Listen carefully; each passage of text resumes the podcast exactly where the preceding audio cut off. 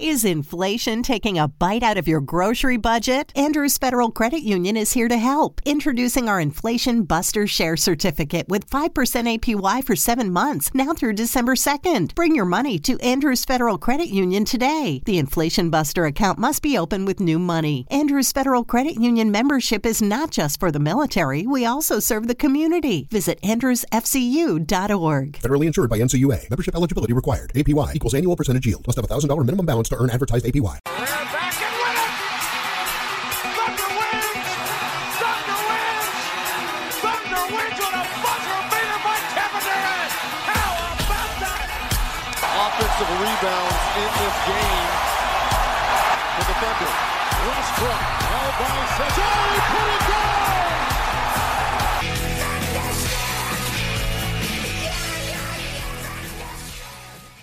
Ciao a tutti e bentornati a un nuovo episodio di Thunder Streak, il primo podcast italiano dedicato agli Oklahoma City Thunder. Io sono Francesco Contran e con me, come sempre, c'è Alessandro Benasutti. Ciao Ale. Ciao a tutti, ciao Fra. Allora, ci sentiamo dopo tre settimane, non due, perché ho- io ho avuto abbastanza impegni. eh, purtroppo quando studi ingegneria a volte capita che la sessione d'esame ti porti via del tempo. Ma siamo tornati e siamo tornati con una puntata un po' speciale perché oggi inizieremo a parlare di draft. Prima di fare ciò, però, eh, la notizia di questi giorni è che Shai si è spaccato, si- si è- non è che si è spaccato la caviglia, ha preso una distorsione alla caviglia e starà fuori almeno fino allo Star Game. Eh, quindi diciamo che i Thunder eh, senza Shai perdono, perdono un po' la loro attrattiva, benché ci siano giocatori interessanti. Sì, sicuramente già basta guardare la partita di stanotte dove contro comunque una difesa pessima, si può dire, eh, non siamo arrivati a 100 punti. In generale il primo tempo abbiamo fatto fatica a segnare, poi Portland un po' alla volta si è, si è sciolta a forza anche di transizioni, però penso che insomma in questo periodo di tempo sarà probabile che i Thunder prenderanno grossi parziali nei primi tempi, un po' come succedeva nella seconda parte della scorsa stagione.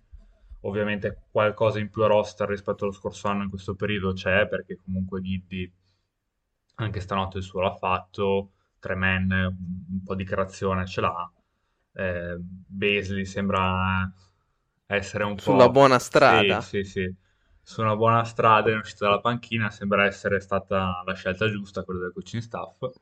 Vediamo come si evolve, però è ovvio che secondo me più che i Thunder in campo, l'infortunio di Shai, sperando che poi non venga protratto più a lungo di quanto diagnosticato, lascia un po' di, di dubbi, visto che parliamo di draft, su, su cosa si va a cercare anche questo draft, nel senso che anche in un contesto ideale con eh, la 1 in mano, ad oggi non saprei neanche esattamente su cosa dirigermi. Non so, Fra, Sì. cosa... Sì, beh, io le idee ce le ho un po' più chiare perché Ok. dopo, dopo aver guardato per un po' il college basketball mi sono fatto, mi sono fatto un'idea. Allora, intanto eh, un piccolo appunto, i Thunder al momento sono quarti nei reverse standings, e sono a una gara e mezza da Houston e hanno una gara e mezza di vantaggio su Sacramento. Le ultime gare, vabbè, sono 2-8, ma questo immagino lo sappiate già. La vittoria nella notte ha interrotto una streak di sconfitte che- consecutive di 7. E allora, al momento, quindi diciamo che il range possibile più o meno va dalla 1 alla 7 e quindi oggi noi ci concentreremo dalla 1 alla 7. In base a dove, dove si può scegliere, chiaramente eh, cambia, cambia un po'.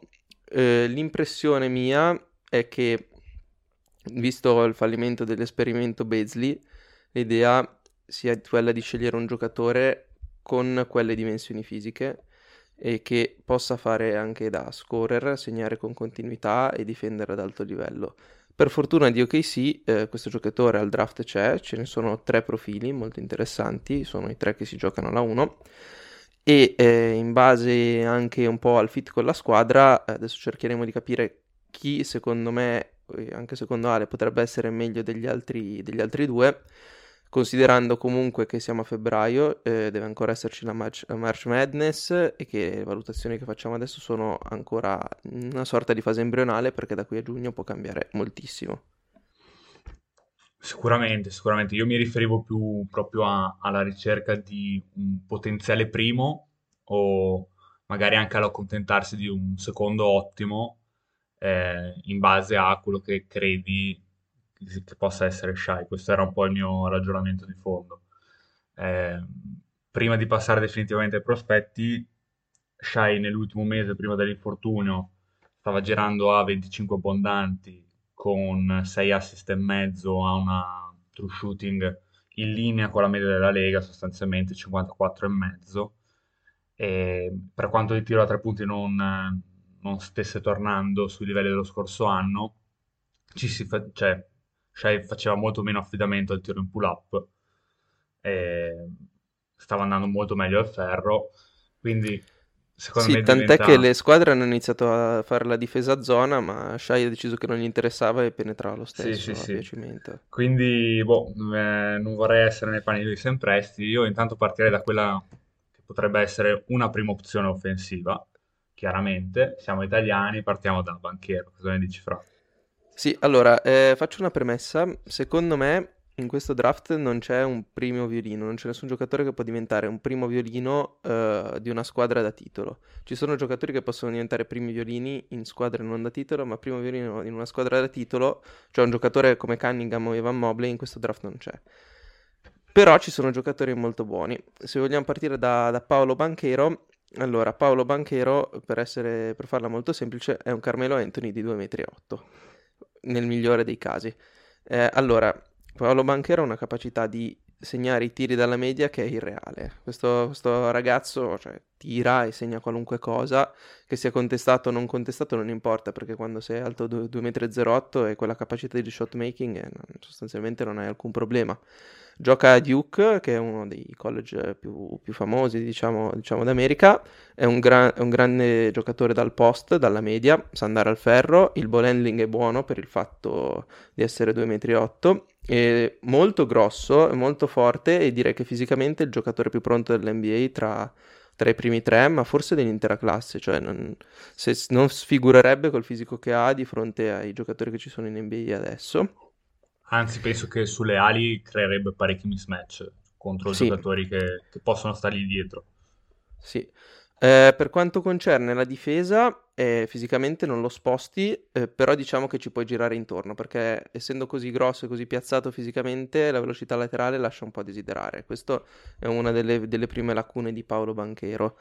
Un'altra lacuna, secondo me, è a livello di passaggi, ma eh, la sua visione di gioco non è male, ma non è elitaria, non è la visione di gioco di un primo violino che ti crea per la squadra, almeno secondo me. Questo può essere dovuto in parte all'attacco di Duke, che è un attacco molto antiquato, si passano molto la palla in post, un giro palla molto lento, insomma, i giocatori al college eh, giocano in sistemi che spesso non sono poi quelli che, che troveranno nell'NBA e quindi in parte magari la sua visione di gioco non è esaltata da, da questo, da questo contesto. In ogni caso, con quel fisico lì, quando decide di tirare e portarsi, tirare e andare fino al ferro, al college non lo ferma nessuno, anche perché se gli fai fallo lui tendenzialmente segna lo stesso perché i contatti con quel fisico li assorbe senza problemi. Ha un ottimo footwork, è anche un buon, un buon rimbalzista e ha un'ottima capacità di prendere liberi. A livello difensivo, gli istinti per la stoppata e per la palla rubata ci sono, non sono d'elite, ci sono giocatori che difendono molto meglio di lui e questo ah, va un po', va un po' contro, contro il, il suo stock, diciamo, però bisogna dire una cosa, che Paolo gioca contro, con uno dei migliori rim protector della, dell'intera NCAA in squadra quindi ci sta anche che lui, eh, diciamo, non, non si occupi di proteggere il ferro come come prima, come prima opzione. In ogni caso, eh, a livello difensivo sotto il ferro, secondo me il suo lo può fare eh, come in aiuto, ma non aspettatevi che risolva tutti i problemi difensivi dei Thunder sotto il ferro nel caso che lo, lo scegliessero. Anche perché, eh, eh, comunque, come detto, in difesa non è un atleta eccezionale, anche perché è troppo grosso ed è forse un po' piantato sui, sui piedi.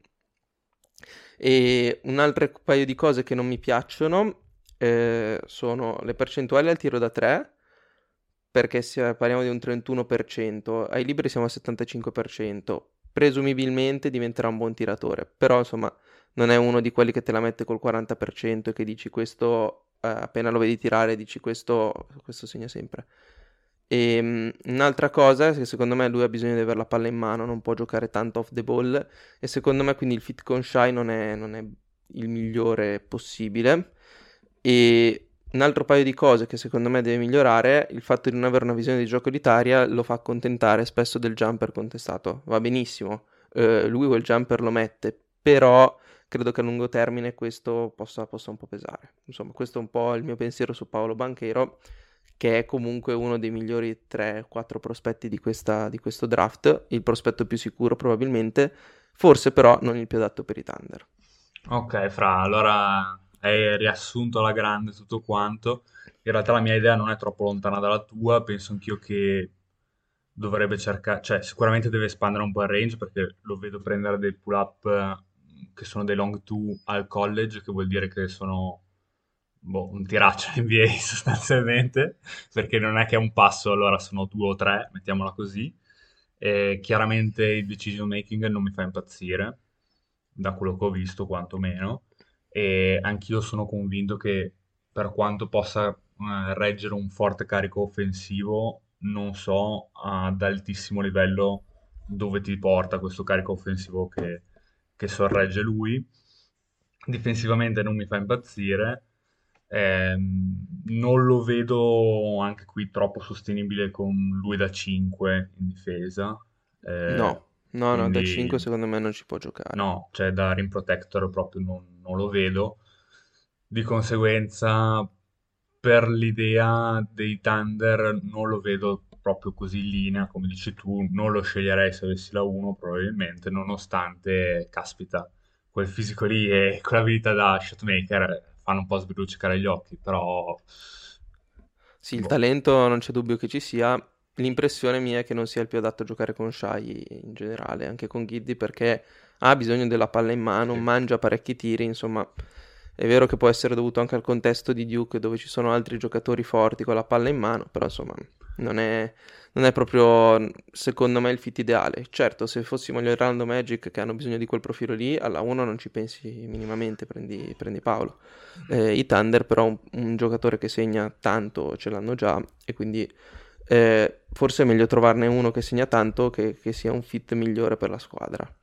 Ok, allora io par- direi di passare su quello che secondo me è il tuo preferito, se non sbaglio, eh, Jabari Smith. Vai. Allora, eh, il mio preferito, ma negli ultimi tempi sto cambiando un po' idea perché mm, anche il terzo mi piace molto. Comunque, Jabari Smith è un giocatore pazzesco, un giocatore che tira qualunque cosa, segna qualunque cosa. Allora, intanto partiamo dalle misure fisiche, più o meno 2,8 m, 2,10 m come Paolo Banchero ha un'ottima wingspan, anche lui ampiamente sopra i 2,15 m. È uno scorer senza senso, da tre livelli, perché tira dalla media, tira da tre, va al ferro, segna sempre. È una roba micidiale. Prende anche molti tiri bruttissimi, però li mette perché ha una capacità di mettere il tiro devastante. È uno di quelli che ti prende rimbalzo, corre in transizione, pull up da tre punti se segna. In un certo senso ricorda un giocatore che dei Thunder c'è passato e c'è stato parecchi anni. E però mi fermo qui perché ehm, anche a livello collegiale Kevin Durant era nettamente meglio con la palla in mano come decision maker, sapeva crearsi meglio il tiro. Non dico che Jabari non lo sappia fare, è uno che è molto efficace nei tiri contestati, tira in testa all'avversario senza problemi, però eh, insomma il ball handling è da affinare, soprattutto la mano sinistra eh, è un po' una macchina da palle perse e palleggia troppo alto. Non ti sa iniziare l'azione può essere uno score di primissimo piano, però se non inizia l'azione, eh, insomma, mm, capite che non può essere un primo violino di, di, una contender di altissimo livello, perché quello fanno, di fatto, i primi violini. E poi, appunto, questa social selection non mi, non mi fa impazzire, perché è vero che metti tutti i tiri che segni, cioè che, che prendi, però eh, cioè certe volte veramente prende dei tiri contestato raddoppiato quando potrebbe in un certo senso trovare tiri facili per i compagni. In questo senso un po' sta migliorando perché sta, sta passando la palla un po' meglio ultimamente, anche a livello di decision making. Per quanto concerne la difesa è qualcosa di incredibile perché switch a 2-5 senza, senza problemi, una velocità laterale mostruosa, on ball è efficacissimo, ha degli istinti per la stoppata che sono son devastanti. Ha, contro Auburn al ferro non segna praticamente nessuno perché oltre a lui c'è anche un altro giocatore che ha fatto una tripla doppia con le stoppate. Insomma, capite che è abbastanza difficile segnare al ferro. E, ehm, in ogni caso, i raddoppi ho detto che anche se non è elitario nella, nella visione di gioco, li sa leggere. Più che altro la cosa che mi piace moltissimo è che si prende una valanga di liberi e che li segna con alte percentuali. Questo, questo alla lunga pesa eh, nell'ambito di una sostenibilità e può giocare off the ball. È vero che lui preferisce prendersi il tiro in pull up, ma secondo me può essere molto efficace in catch and shoot e soprattutto questo difensivamente ha un potenziale veramente, veramente enorme e secondo me può giocare da stretch 4 anche stretch 5 in NBA e e con quella capacità di, di, segnare i tiri sarebbe veramente un, un go-to scorer che ai tender servirebbe, servirebbe tantissimo. Sì, sì, sicuramente. Ehm, la mia domanda è un po' quella lì, appunto, cioè non può essere un primo violino e anche in difesa lo vedo più perimetrale che come rim protector, quantomeno sempre per quello che ho visto io. Ehm, sicuramente poi in un sistema come quello dei Thunder del futuro ipotetico, dove tutti i giocatori sono lunghi, anche uno shy per dire nell'ultimo periodo difensivamente sembrava sì. dire la sua internamente, cioè quindi in un sistema... Off the ball anche mi è piaciuto molto Shai sì, esatto, quindi in un sistema del genere dove tutti si danno una mano a, ad assolvere quel compito lo vedo sicuramente meglio però non è, ecco, il tuo rim protector classico, anzi. No, no, assolutamente. È un ottimo giocatore, ha anche qualcosa di più a livello mentale, si vede che ha voglia di vincere, non si accontenta del tiro quando, quando ci sono i compagni che sono caldi, insomma non è uno di quelli che dice prendo la palla e segno io, insomma anche un buon giocatore di squadra. La mia impressione è che possa essere un primo violino e mezzo al massimo, ma mm. forse anche Shai può essere un primo violino e mezzo e forse con due primi violini e mezzo una squadra di veramente alto livello la riesce a tirare fuori. Sì. Secondo te eh, ha un ceiling più alto o più basso rispetto a quello di Paolo, considerando appunto che comunque eh, non potrebbe iniziare l'azione, come dici tu, in, in un contesto playoff? Allora, ti rispondo con una risposta che forse non è una risposta. Allora, secondo me Paolo può essere un giocatore più forte di Jabari Smith, però eh, la, l, uh, questo potrebbe penalizzare la squadra in cui Paolo è, perché in un certo senso potrebbe tarpare un po' le ali al tetto della sua squadra. Jabari Smith non tarperà mai le ali al tetto della sua squadra, magari non sarà un giocatore forte come Paolo, ma insomma potenziale da All-Star anche forse All-NBA. Possiamo dire che Paolo quindi è un po' un giocatore alla tier Donovan Mitchell per chi segue gli omologhi. Sì, eh, cioè, il rischio di Paolo è che diventi un Julius Randle 2.0. Beh, insomma, io, io, credo che un po' meglio Julius Randle diventerà, poi non eh. so quanto meglio, però secondo me meglio del, del Randle di questa stagione di sicuro. Sì, no, ma il Julius Randle, parlo del Julius Randle, quello della scorsa stagione che segnava comunque Pick cosa. Julius, Julius Randle è un po' un rischio, cioè un grandissimo giocatore, un all-star, ma che ti tarpa un po' la, la squadra. Sì, Credo sì, anche io che diventerà migliore di Julius Randle, però insomma il rischio è un po' quello. Da prime Carmelo Anthony di 2,8 m che tira, segna qualunque cosa e difende anche, a Julius Randle, insomma è un po' l'outcome di tutti i prospetti, che qua, nel migliore dei casi sono qualcosa di fenomenale, nel peggiore, insomma, dici, beh, non, non è proprio così forte, però insomma è un rischio. Bene, dai, allora su Jabari abbiamo, spero che abbiamo chiarito un po' le idee, che tu abbia chiarito un po' le idee ai nostri ascoltatori. Ora passiamo a, all'ultimo della top 3. Vi rivelo subito che si tratta probabilmente del mio preferito, quello che sceglierei alla 1. Nonostante anche questo ha delle grosse incognite e grossi rischi. Eh, fra, dai, parlaci un po' di chat, di chat Holmgren, vai. Allora, intanto ti dico che per quanto mi piace Jabari, negli ultimi tempi, eh, nelle ultime partite che ho visto di Holmgren, eh, sembra difficile non prenderlo alla 1 allora, incominciamo dal lato difensivo. Io credo che le squadre NBA abbiano una metrica che gli t- tiene conto dei tiri che un giocatore impedisce di prendere a una determinata squadra. Se, se, ce l'hanno, e credo che ce l'abbiano perché fanno scouting a livello professionale, Holmgren è per distacco primo su, su tutti gli altri. Il numero di guardie che penetra, mette due piedi nell'aria, vede Holmgren e caccia la palla fuori è impressionante già solo quanti tiri riesce a non far prendere gli avversari ti fa capire il potenziale difensivo pazzesco. Il problema è che questo qua stoppa più o meno 4, 4 tiri a partita perché ha una wingspan che è di 7, 7 piedi 5, quindi parliamo di 2,25 m, una wingspan irreale, è appunto un giocatore di 2,15 m, ma non basta avere una buona wingspan e insomma mulinarla come un mulino a vento. Il, quello che è veramente speciale di Chet Holmgren è che ha una precisione nel centrare la palla quando decide di stoppare che è impressionante. Non sbaglia mai. Infatti il numero di falli che commette Chet Holmgren è un numero di falli bassissimo eh, rispetto Scusami fra un secondo, ho letto una statistica che dice che Darius Baisley è uno dei pochissimi giocatori che ha più stoppate che falli in questa stagione. Quindi... Sì, l'ho, l'ho letta anch'io. Ecco, Chet Holmgren sì. probabilmente potrebbe essere uno di quei giocatori che ha il triplo delle stoppate rispetto al numero dei falli, perché non sbaglia mai un colpo quando deve, quando deve stoppare il tiro. È un rim protector veramente senza senso, ma e appunto impedisce a qualunque avversario di, anche solo l'idea di, di, poter, di, poter, andare al ferro contro di lui perché è, gro- è, è enorme a, a, livello di dimensioni e appunto questa, questa precisione una stoppata è veramente incredibile cioè, sostanzialmente immaginatevi un mulino a vento e voi dovete, dovete segnare un mulino, contro un mulino a vento che però va, va molto veloce cioè vi, vi trancia via le braccia solo che lui prende solo la palla. È veramente pazzesco per quanto riguarda sul, il cambiare sul perimetro, secondo me lo può fare non contro i giocatori più veloci, secondo me può stare sui tre al massimo, perché comunque per quanto abbia dei piedi veloci eh, è un giocatore che è altissimo e quindi insomma la velocità laterale è un po' quello che è.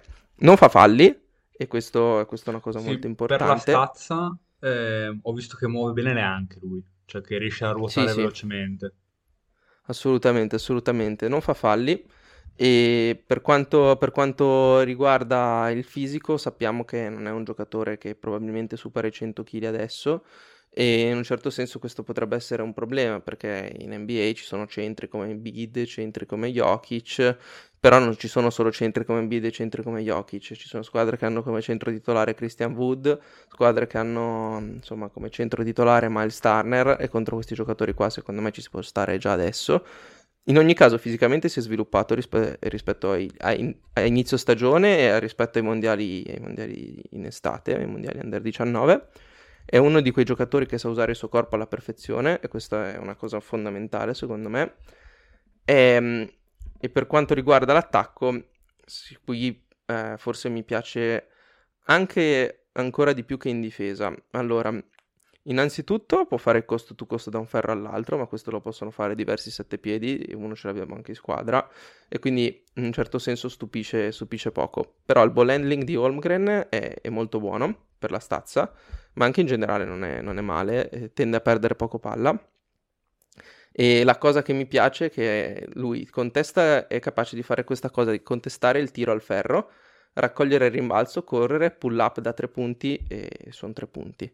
Perché ha una meccanica da tre punti che è efficacissima. Adesso lui in stagione sta tirando con il eh, Se non ce l'hai te lo dico io, 45.6. 45,6 Esatto, sì. 45,6% da 3 e che è un qualcosa di mostruoso anche perché non sono tutti i tiri in catch and shoot ma ci sono appunto anche questi tiri in pull up e è veramente una, me- una meccanica impeccabile anche i liberi è molto efficace. Sa prendersi molti falli perché 44% di free throw rate con quel fisico è, è- notevole. E questo vuole anche dire che lui non ha paura di prendersi le botte e a livello mentale mi sembra un giocatore superiore.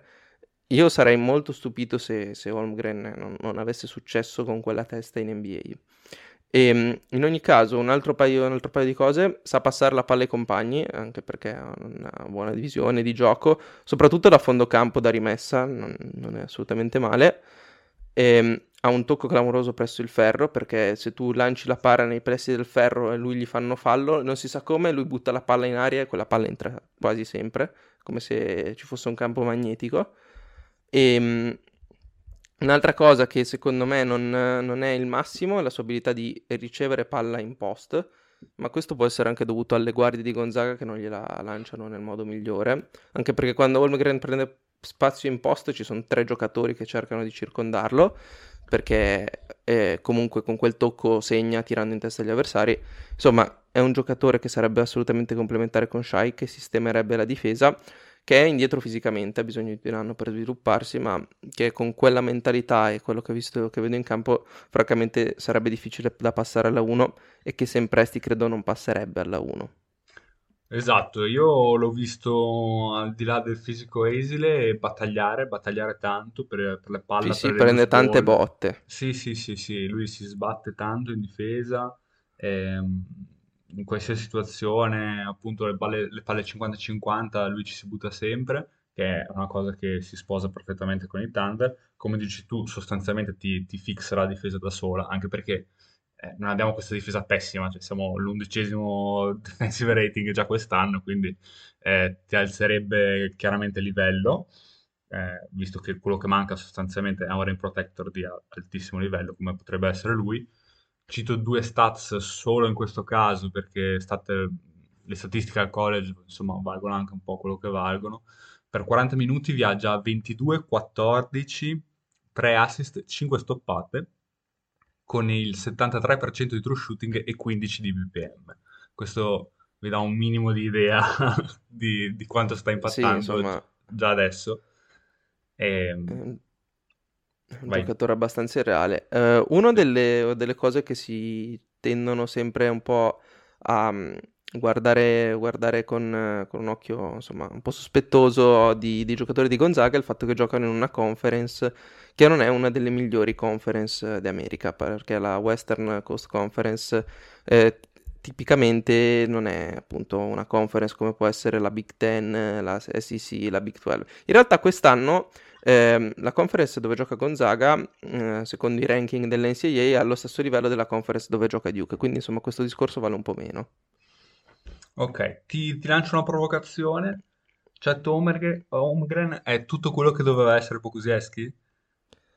Eh, no, perché è molto più di quello che, che doveva essere Pokusevski. Cioè, allora, Pokusevski è un giocatore diverso da Holmgren. Holmgren nasce come prospetto difensivo, Pokusevski nasce come idea di giocatore, quindi già secondo me sono due giocatori diversi. E Holmgren già adesso è molto meglio di Pokusevski tra un anno e soprattutto appunto sono due giocatori diversi. Poku non ha un ruolo in NBA, insomma, è un giocatore che ha palla, la palla in mano, che, che, fa cose, che è divertente, e... però insomma è forse e più un'idea di giocatore. Li vedresti, Holmgren... li vedresti mai insieme come 4 e 5? Eh, Magari sare- sarebbe zona, inter... tutti e due sotto ferro su una zona, non so. Boh, non lo so, questo sarebbe, sarebbe interessante, ma probabilmente parliamo parliamo di, del basket del 3000. Insomma. Sì, tanto alla fine beccheremo la 6, quindi non ci, non ci sì. faremo mai problema. Sì, no, comunque sì, probabilmente cioè, Holmgren sarebbe la scelta migliore, è un giocatore okay. veramente clamoroso. Siamo d'accordo, allora. Visto che hai rinominato Duke, direi di passare all'altro nome di Duke, compagno di Paolo, AJ Griffin, che sappiamo ha giocato poco, giusto? È rientrato da poco a Duke. Eh... Sì, ehm, sì, perché AJ Griffin ha saltato l'ultimo anno di high school perché aveva dei problemi alle ginocchia e alle caviglie, insomma vari infortuni che eh, per un ragazzo di 16 anni un po' compromettono lo sviluppo in quella fase della carriera, c'è stato poi il covid e quindi ha avuto molto meno tempo per giocare. Sostanzialmente cosa ha fatto? Quando suo padre era a Tampa, eh, suo padre è un assistente di Toronto Raptors, si è, si è trasferito lì e si è fatto allenare da suo padre. E, ehm, se diciamo sempre questa cosa che Toronto sistema il tiro dei, dei, prospetti, direi che Adrian Griffin Senior ha fatto un lavoro clamoroso con Adrian Griffin Junior perché questo tira col 50% da 3 e ogni volta che tira ha una meccanica, cioè, ma pulitissima, una roba micidiale, non, non, non ti aspetti altro che la palla buchi la retina senza muoverla neanche, veramente da questo lato è un giocatore, un giocatore clamoroso. Allora, che giocatore è Jay Griffin? È un'ala, una guardia ala è un uh, giocatore, mi pare, intorno al metro e 95. Però un, il primo problema che io ho con AJ Griffin, eh, e qui parliamo di un giocatore che potenzialmente può, può variare, eh, diciamo, eh, tra, la, tra le scelte top 3, lui può entrare nella top 3, ma anche finire a, diciamo, dalla, dalla alla 6, alla 7, alla 8, scendere parecchio. Eh, il primo problema che vedo in lui è che gioca più piccolo di quella che è la sua taglia. Cioè, se tu lo vedi in campo accanto a Trevor Kills, che è un suo compagno Duke, Trevor Kills è 1,89 e Jay Griffin è 1,96, 1,97, il più alto sembra Trevor Kills. Primo problema. Eh, secondo problema di AJ Griffin è che difensivamente, e questo può essere, può essere dovuto al fatto che teme di infortunarsi di nuovo. La sua velocità laterale è abbastanza ridicola, nel senso che eh, se lo attaccano in uno contro uno, il 50% dei casi è un blow by, nel 25% dei casi è un fallo, nel restante 25% dei casi tiene. Però insomma, ehm, non, è, non, è, proprio incoraggiante questo, questo fatto a livello difensivo. non dico che non possa migliorare, può farlo sicuramente, però eh, non è un buon segno se al college non sei un buon difensore pur avendone il fisico per esserlo perché è difficile che poi in NBA tu uh, riesca a migliorare questa cosa. Ci sono giocatori che l'hanno fatto, primo tra tutti di Andre Ayton, non sono tanti, è più comune non migliorare difensivamente rispetto a migliorare difensivamente.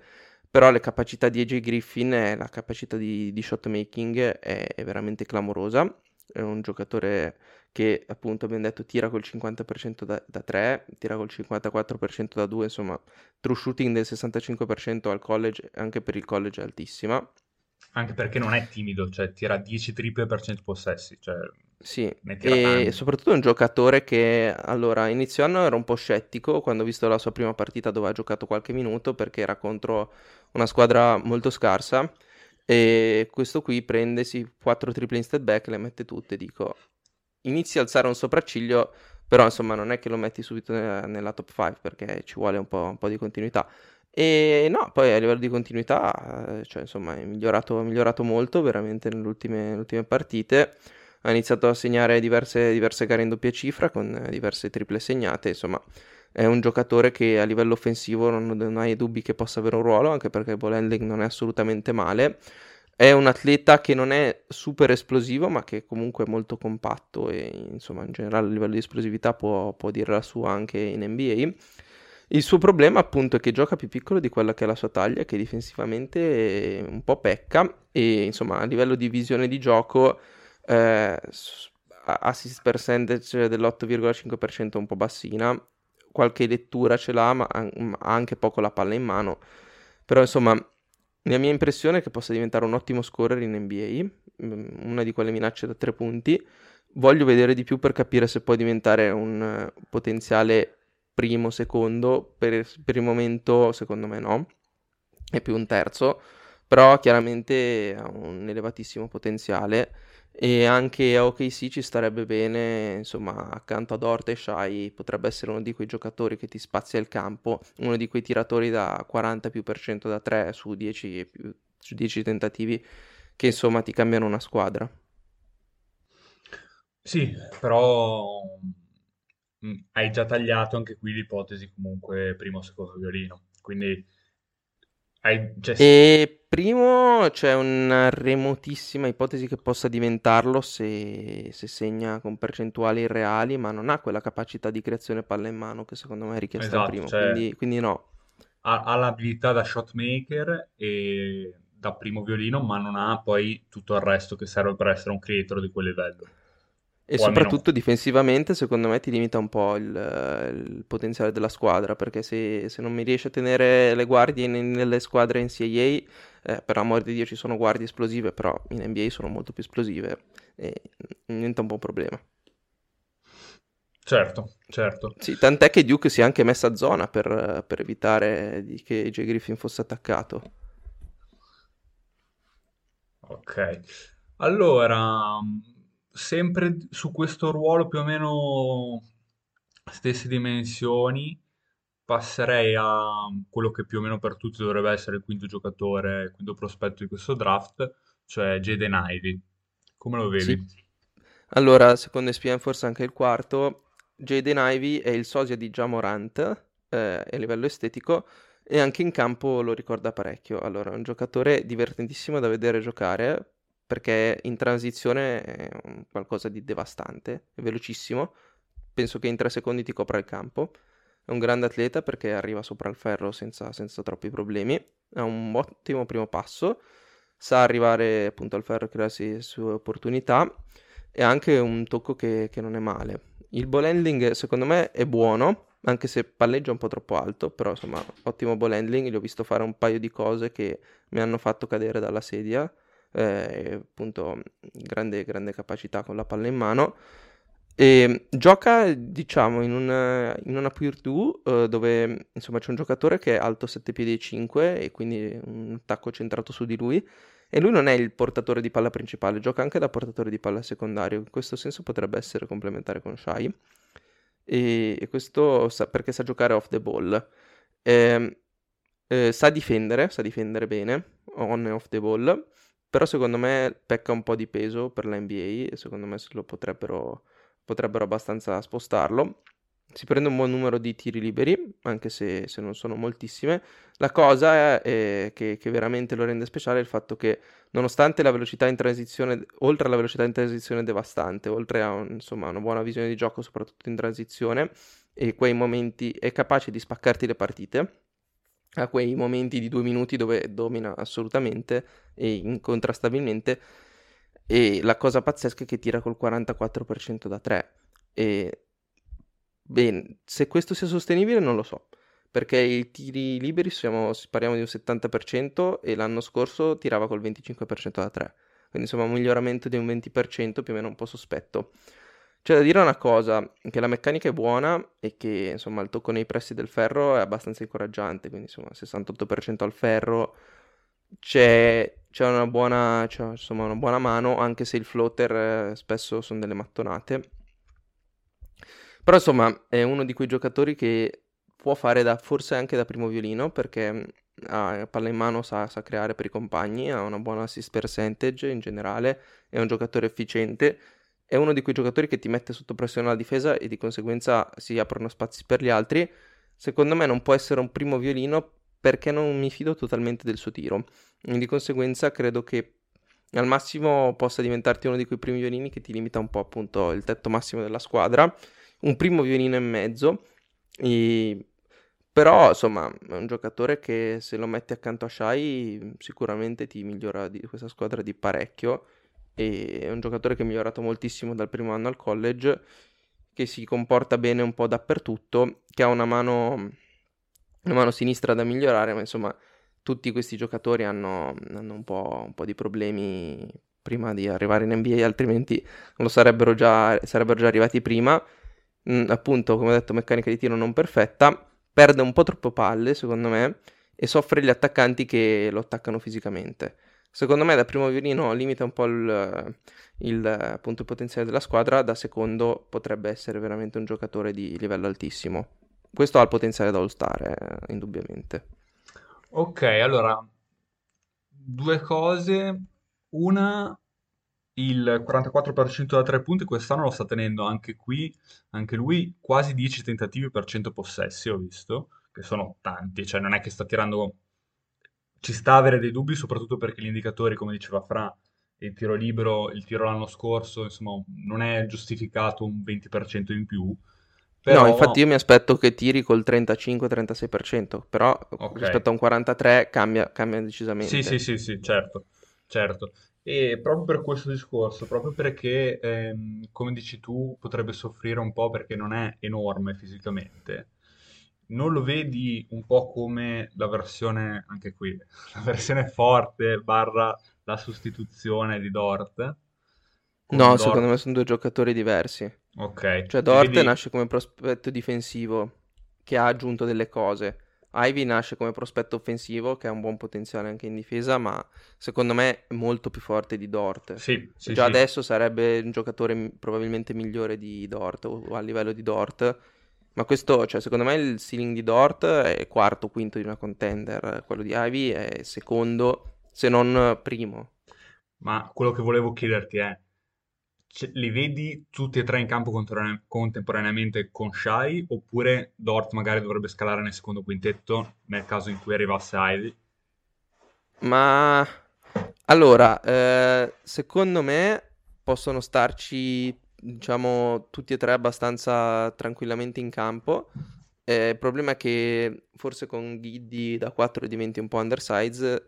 È chiaro che diventa un, un progetto abbastanza complicato perché insomma hai, Sha- vabbè, hai Shai e Ivy che sono due giocatori attorno ai due metri, hai Dort che è il più piccolo in campo, Giddy da 4, bisogna capire se può starci difensivamente, e poi chi hai da 5, sì, secondo me è comunque assolutamente complementare. Io Dort dalla panchina no, non lo vedo onestamente, eh, non lo vedo bene.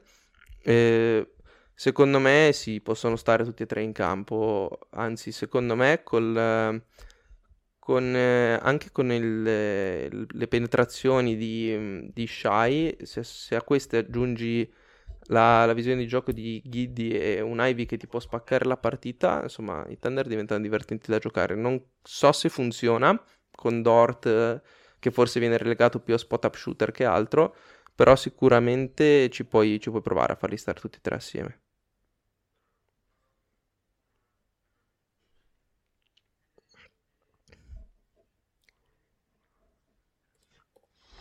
Ok, va bene. Allora passiamo al prossimo.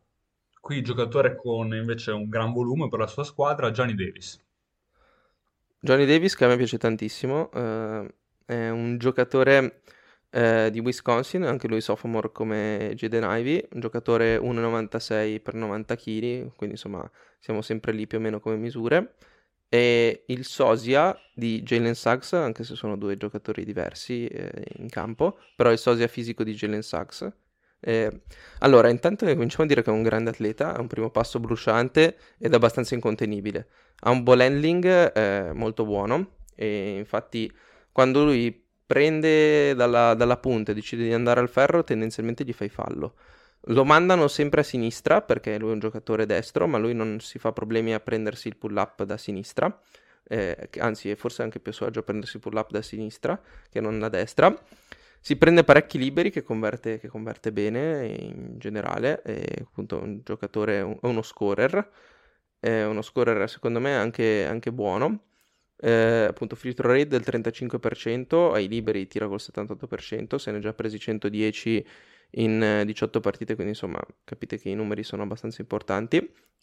Ha il 60% abbondante al ferro e su un, su un tentativi assistiti del 37%, questo vuol dire che sa crearsi le sue opportunità al ferro. La cosa che mi piace molto di lui è che gioca principalmente forse lontano dalla palla piuttosto che non con la palla in mano e che ha una gravity una, ed è una minaccia sulle, sulle difese avversarie veramente incredibile. E solo con la sua presenza in campo i suoi compagni tirano, trovano tiri comodi senza che lui faccia niente di particolare. Sa tagliare, è uno di, di quei giocatori che ti può fare minaccia dalla IUP, eh, nonostante sia una guardia, appunto. È un uh, grande scorer di volume, il tiro dalla media gli piace molto, in generale lo mette con buone percentuali, ha una buona meccanica e salta molto quando tira, quindi insomma e, e tira abbastanza poco contestato. In post è una minaccia e per questo viene raddoppiato e da quel, da quel raddoppio lui ti trova, ti trova insomma ottimi passaggi per gli avversari. Quello che mi piace moltissimo di lui è che, che nonostante sia il volume scorer e di fatto il candidato al player of the year dell'NCAA, quindi di un giocatore che ne segna mi pare 22 a gara, lui è anche il miglior difensore della sua squadra, si prende sempre in carico il miglior attaccante della squadra avversaria ed è un muro di mattoni che in difesa non sposti, cioè fanno veramente tanta fatica contro di lui in difesa. È anche attento lontano dalla palla, quindi insomma... Inoltre è anche un ottimo rimbalzista per il ruolo, eh, proprio come, come Giddy, insomma sono tutti giocatori che, che è un altro di quei giocatori che ti va a rimbalzo molto volentieri, sa tagliare non ha la shot selection forse più bella della, della Lega eh, perché si accontenta ogni tanto del suo tiro dalla media e quando potrebbe andare forse al ferro di più. Eh, il tiro da 3, insomma, siamo sul 35%, lo scorso anno su molti meno tentativi era il 38%, ma insomma col 78% di liberi mi sembra sostenibile un tiro da 3 nella media, se non attorno eh, al 36-37%, insomma, leggermente sopra la media. Secondo me è un giocatore assolutamente complementare con Shai, è uno di quei giocatori che in difesa ti tiene veramente bene. Uh, a me piace molto, è uno, uno di quegli scorer. Eh, io lo vedo come terzo barra secondo vidino di una contender e soprattutto ovunque lo metti lui sta bene, cioè può giocare veramente dappertutto. Sì, e secondo te questa shot selection, che come dici non è perfetta, può essere dovuta anche al contesto, a Wisconsin? ti dico la verità, non so se è una grande squadra, ma oppure è una cosa che insomma vedi limitante in qualche modo per il futuro. Allora, Wisconsin gioca spesso col doppio lungo, per quanto non abbia lunghi di 7 piedi, quindi l'area è abbastanza intasata. Lui cerca, come tutti i giocatori, cerca il suo tiro facile, il suo tiro comodo e quindi ogni tanto si rifugia nel tiro dalla media. Però la cosa particolare è che quando vedi che decide di andare al ferro, lui ci va al ferro, conclude con la mano forte, con la mano debole, gli fanno fallo, c'è un end one. Insomma, se decide di andare dentro, lui, lui ci va senza problemi. Quindi, insomma, è un, è un, proprio perché è un ottimo atleta. Secondo me, eh, la shot selection è un, un, male minore. Insomma, la sua shot selection non elitaria. Essendo il fatto che lui è un go-to guy e che il tiro dalla media in è al suo peso, deve prendersi anche quei tipi di tiri per, per, aprirsi, per aprirsi, il campo. Ecco. Va bene. Eh, ultimo prospetto di questa carrellata Benedict Maturin, siamo sempre più o meno su questo tipo di giocatore a livello quantomeno sì, anche di, lui taglia. una guardia di esatto. 1,98 e uno, uno, dei giocatori che è ritornato al, al, college quando si pensava che avrebbe potuto avere una scelta al primo giro tranquillamente lo scorso anno adesso la prima scelta, la scelta al primo giro ce l'avrà in lottery, in alta lottery presumibilmente allora ha una wingspan eh, ovviamente migliore della sua altezza, ampiamente sopra i 2 metri. È una combo guard, è 1,98 appunto per 96 kg.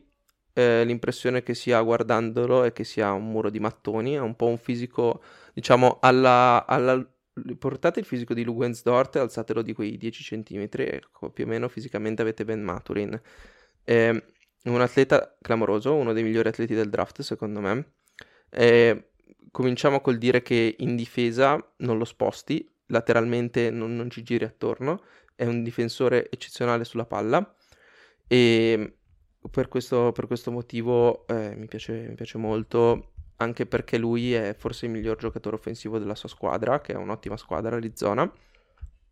E in, in un certo senso lui è un, è un, leader della sua squadra, è un leader in campo, eh, per esempio, eh, come, come esempio, un leader anche in difesa dove nessuno gli passa davanti. Insomma, in difesa lui ti passa sotto i blocchi, ha le mani veloci, eh, è versatile, eh, è attento off the ball e ha una grande attitudine, un grande effort. Eh, vuol dire che tu lo metti contro uno dei, dei, migliori attaccanti della Lega e lo fa sudare, lo fa sudare, lo fa sudare tanto. In attacco ha un tiro da 3 e un tiro in pull up che secondo me eh, non è molto comune e anche le percentuali fin qui mi sembra che siano, siano decisamente buone, parliamo di un 37% da 3, ma lui è uno che di pull up ne prende tanti. E quindi insomma sono percentuali forse ancora migliori. Ai liberi siamo sul 77%, lo scorso anno era l'84%, cambia pochissimo, eh, anche perché al college eh, tante volte se sbagli il primo libero non ti danno il secondo quando sei in bonus, quindi insomma... Eh, free throw rate buono, eh, visione di gioco secondo me buona nel complesso, ottima efficienza offensiva. Appunto in difesa ho già detto che, che è un ottimo difensore, per quanto i numeri di rubate stoppate magari non lo riflettano. Secondo me è uno di, di quei giocatori che può esserti forse al massimo un terzo violino, magari ti arriva a diventare un all-star, però è un giocatore two-way di altissimo livello però eh, in ogni caso non è un, pre- un, creatore primario, non ha una visione di gioco elitaria e non ti genera quel terrore nelle difese che magari ti generano Ivy e Johnny Davis. E ha un, forse un ball handling da, da migliorare, che è, l'unica, è cosa che gli manca, però insomma può giocare un ball, può giocare off ball, eh, tira, eh, va al ferro, schiaccia, puoi fargli, puoi, eh, insomma, prescrivergli dei giochi in alley-oop, è un leader, insomma, un giocatore molto solido che, che in ogni caso potrebbe stare bene in questa squadra. Chiaro, non è il primo violino, non è neanche un secondo, è un terzo, un ottimo terzo al massimo, però insomma, un buon giocatore. Eh. Sì, quello che, che, secondo me rimane tanto impresso è appunto il finishing, l'atletismo, cioè è una macchina da highlights da, da quello che ho potuto vedere, è, come dici tu assolutamente un lob threat, ma in transizione copre bene il campo, ha buoni istinti per i tagli, che è una cosa che a OKC piace molto, e, per cui lo vedo bene per, con la squadra. Domanda, sia la percentuale liberi che da tre punti è in calo, come dici tu, eh, la meccanica sembra buona, il punto di rilascio è alto, pensi che sia dovuto appunto a un ruolo maggiore in questo caso? Come lo vedi in NBA? Se secondo te può calare ancora o meno? Ma secondo me in NBA sarà un tiratore solido, mm, leggermente sopra la media. Secondo me un 38 in NBA te lo tiene. Perché comunque, eh, secondo me, l'unico problema che vedo nel suo tiro è che forse salta un po' troppo quando tira. Ma secondo me è una cosa che può sistemare. Cioè, è solo una questione di, di equilibrio nella parte inferiore del corpo. Forse sicuramente ne sai più te di me di questo. Eh, probabilmente anche una questione di forza. Però, insomma, secondo me, considera che lui tira tanto in pull up. Nel momento in cui la tripla se la prende in catch and shoot, le percentuali dovrebbero essere migliori. Adesso eh, non, non, ne sono certo, non ho i dati synergy con me, comunque dovrei, dovrei controllare, ma impressione visiva è quella. Mm, insomma, io credo che non sia mai un giocatore che le difese ti battezzano da tre, anzi, probabilmente ci tendono a fargli un close out abbastanza importante e lui quel close out te lo può battere senza nessun problema. Bene, allora guarda, secondo me la, la nostra, la tua in particolare, ma la nostra visione sulla top 3 è abbastanza chiara. Se avessimo la 1, entrambi sceglieremo Chet, giusto? Sì. Ok. Sì, sì. Quindi ora certo, fa... uno ci deve pensare perché ogni volta sì, che sì. dico che voglio scegliere Chet e guardo una partita di Javari Smith ci ripenso e dico però cazzo questo tira, tira e segna qualunque cosa. Però insomma sì, forse andrei su Chet. Ok. Ti faccio allora due domande che è la scelta, diciamo che, ipotizziamo, 1, 2, 3 vanno la, la top 3 classica, chiamiamola così, e i Thunder non c'entrano niente, perché noi abbiamo la 4. Ora, qual è la scelta più safe? Qual è eh, invece la scelta che faresti tu? Allora, la scelta più safe alla 4, secondo me, è uno tra Maturin e Davis. Probabilmente Maturin è ancora più sicuro di Davis, io penso perché è appunto un giocatore più solido, più, più costante ed era già forte lo scorso anno. Davis invece ha fatto un salto micidiale dallo scorso anno a quest'anno. La scelta che farei io probabilmente è, è AJ Griffin perché okay. nonostante non mi piace difensivamente eh, tu hai bisogno di quel tiratore da 45, 40% e più e mm, secondo me eh, nessuno degli altri tre può esserlo, quindi forse andrei su AJ Griffin in questo momento. Ok. Nonostante io abbia diversi dubbi su AJ Griffin. Eh. eh, infatti ti ho sentito un po', un po', dubbioso, pensavo che dicessi... Sì, perché l'altra idea è Johnny Davis, eh, in ogni caso, perché mi piace, mi piace molto. Insomma, se hai la 4 cercherei di fare trade up, eh, comunque secondo me caschi bene con tutti e quattro, eh, questo penso che si sia capito mh, mm, insomma in questa chiacchierata. Probabilmente andrei sul talento puro di, okay. di AJ Griffin. Allora, mi rispondo alla mia stessa domanda, proprio per talento puro, però puro upside, eh, forse sceglierei Griffin. Eh, per il discorso di super tiratore che può darti anche creation, buon difensore sulla palla, eccetera, eccetera, eh, a me anche Ivy che comunque sta tirando col 44% da tre punti su un gran numero di tentativi, non mi dispiace per niente, non mi dispiacerebbe, ecco. Gli altri li vedo con sì. un ceiling un minimo più basso, però questa è la mia sì, opinione. Sì, insomma, ecco l'impressione che ok, la top 3 ha, insomma, è, è di buon livello, ma anche i quattro giocatori che ci sono dopo sono, sono sì, giocatori sì, buoni. Sì, sì. Bene, allora niente, se non hai nient'altro, Fra, io direi che siamo in chiusura. No? Sì, siamo in chiusura, aggiungo solo un paio di postille, non è detto che la top 7 rimarrà questa perché Shadon Sharp di Kentucky si è riclassificato, è un giocatore che non ha ancora mai giocato al college, ma insomma potrà essere eleggibile a giugno. ESPN l'ha subito messo nelle prime otto posizioni nel suo mock draft, questo vuol dire che nella Lega c'è l'interesse di qualcuno. Potrebbe anche essere scelto lui, non, è un giocatore che personalmente ancora non conosco, che devo ancora vedere. Altro giocatore che potrebbe entrare nella, nella top 7 è, è Tai Tai Washington di Kentucky. Ne, magari ne parleremo, ne parleremo, più avanti. È un giocatore che mm, sta segnando, segnando molto, ottima visione di gioco. Ehm, è uno di quei giocatori che è cresciuto veramente molto durante la stagione collegiale e che gioca in un college che tendenzialmente tende a penalizzare le guardie rispetto a quello che saranno in NBA. Anche se ha giocato a Kentucky e poi in NBA era tutt'altra cosa, quindi insomma eh, vedremo. Eh, però appunto l'impressione è che nonostante non ci sia il talento puro alla vetta del, del draft, sotto comunque si casca, si casca bene. Bene, sì. Direi di... Direi che, Siamo sì, direi che abbiamo finito e quindi come sempre noi vi salutiamo e come sempre Thunder Up. Ciao a tutti, Thunder Up. Adams gives it back to Rush. Deep shot.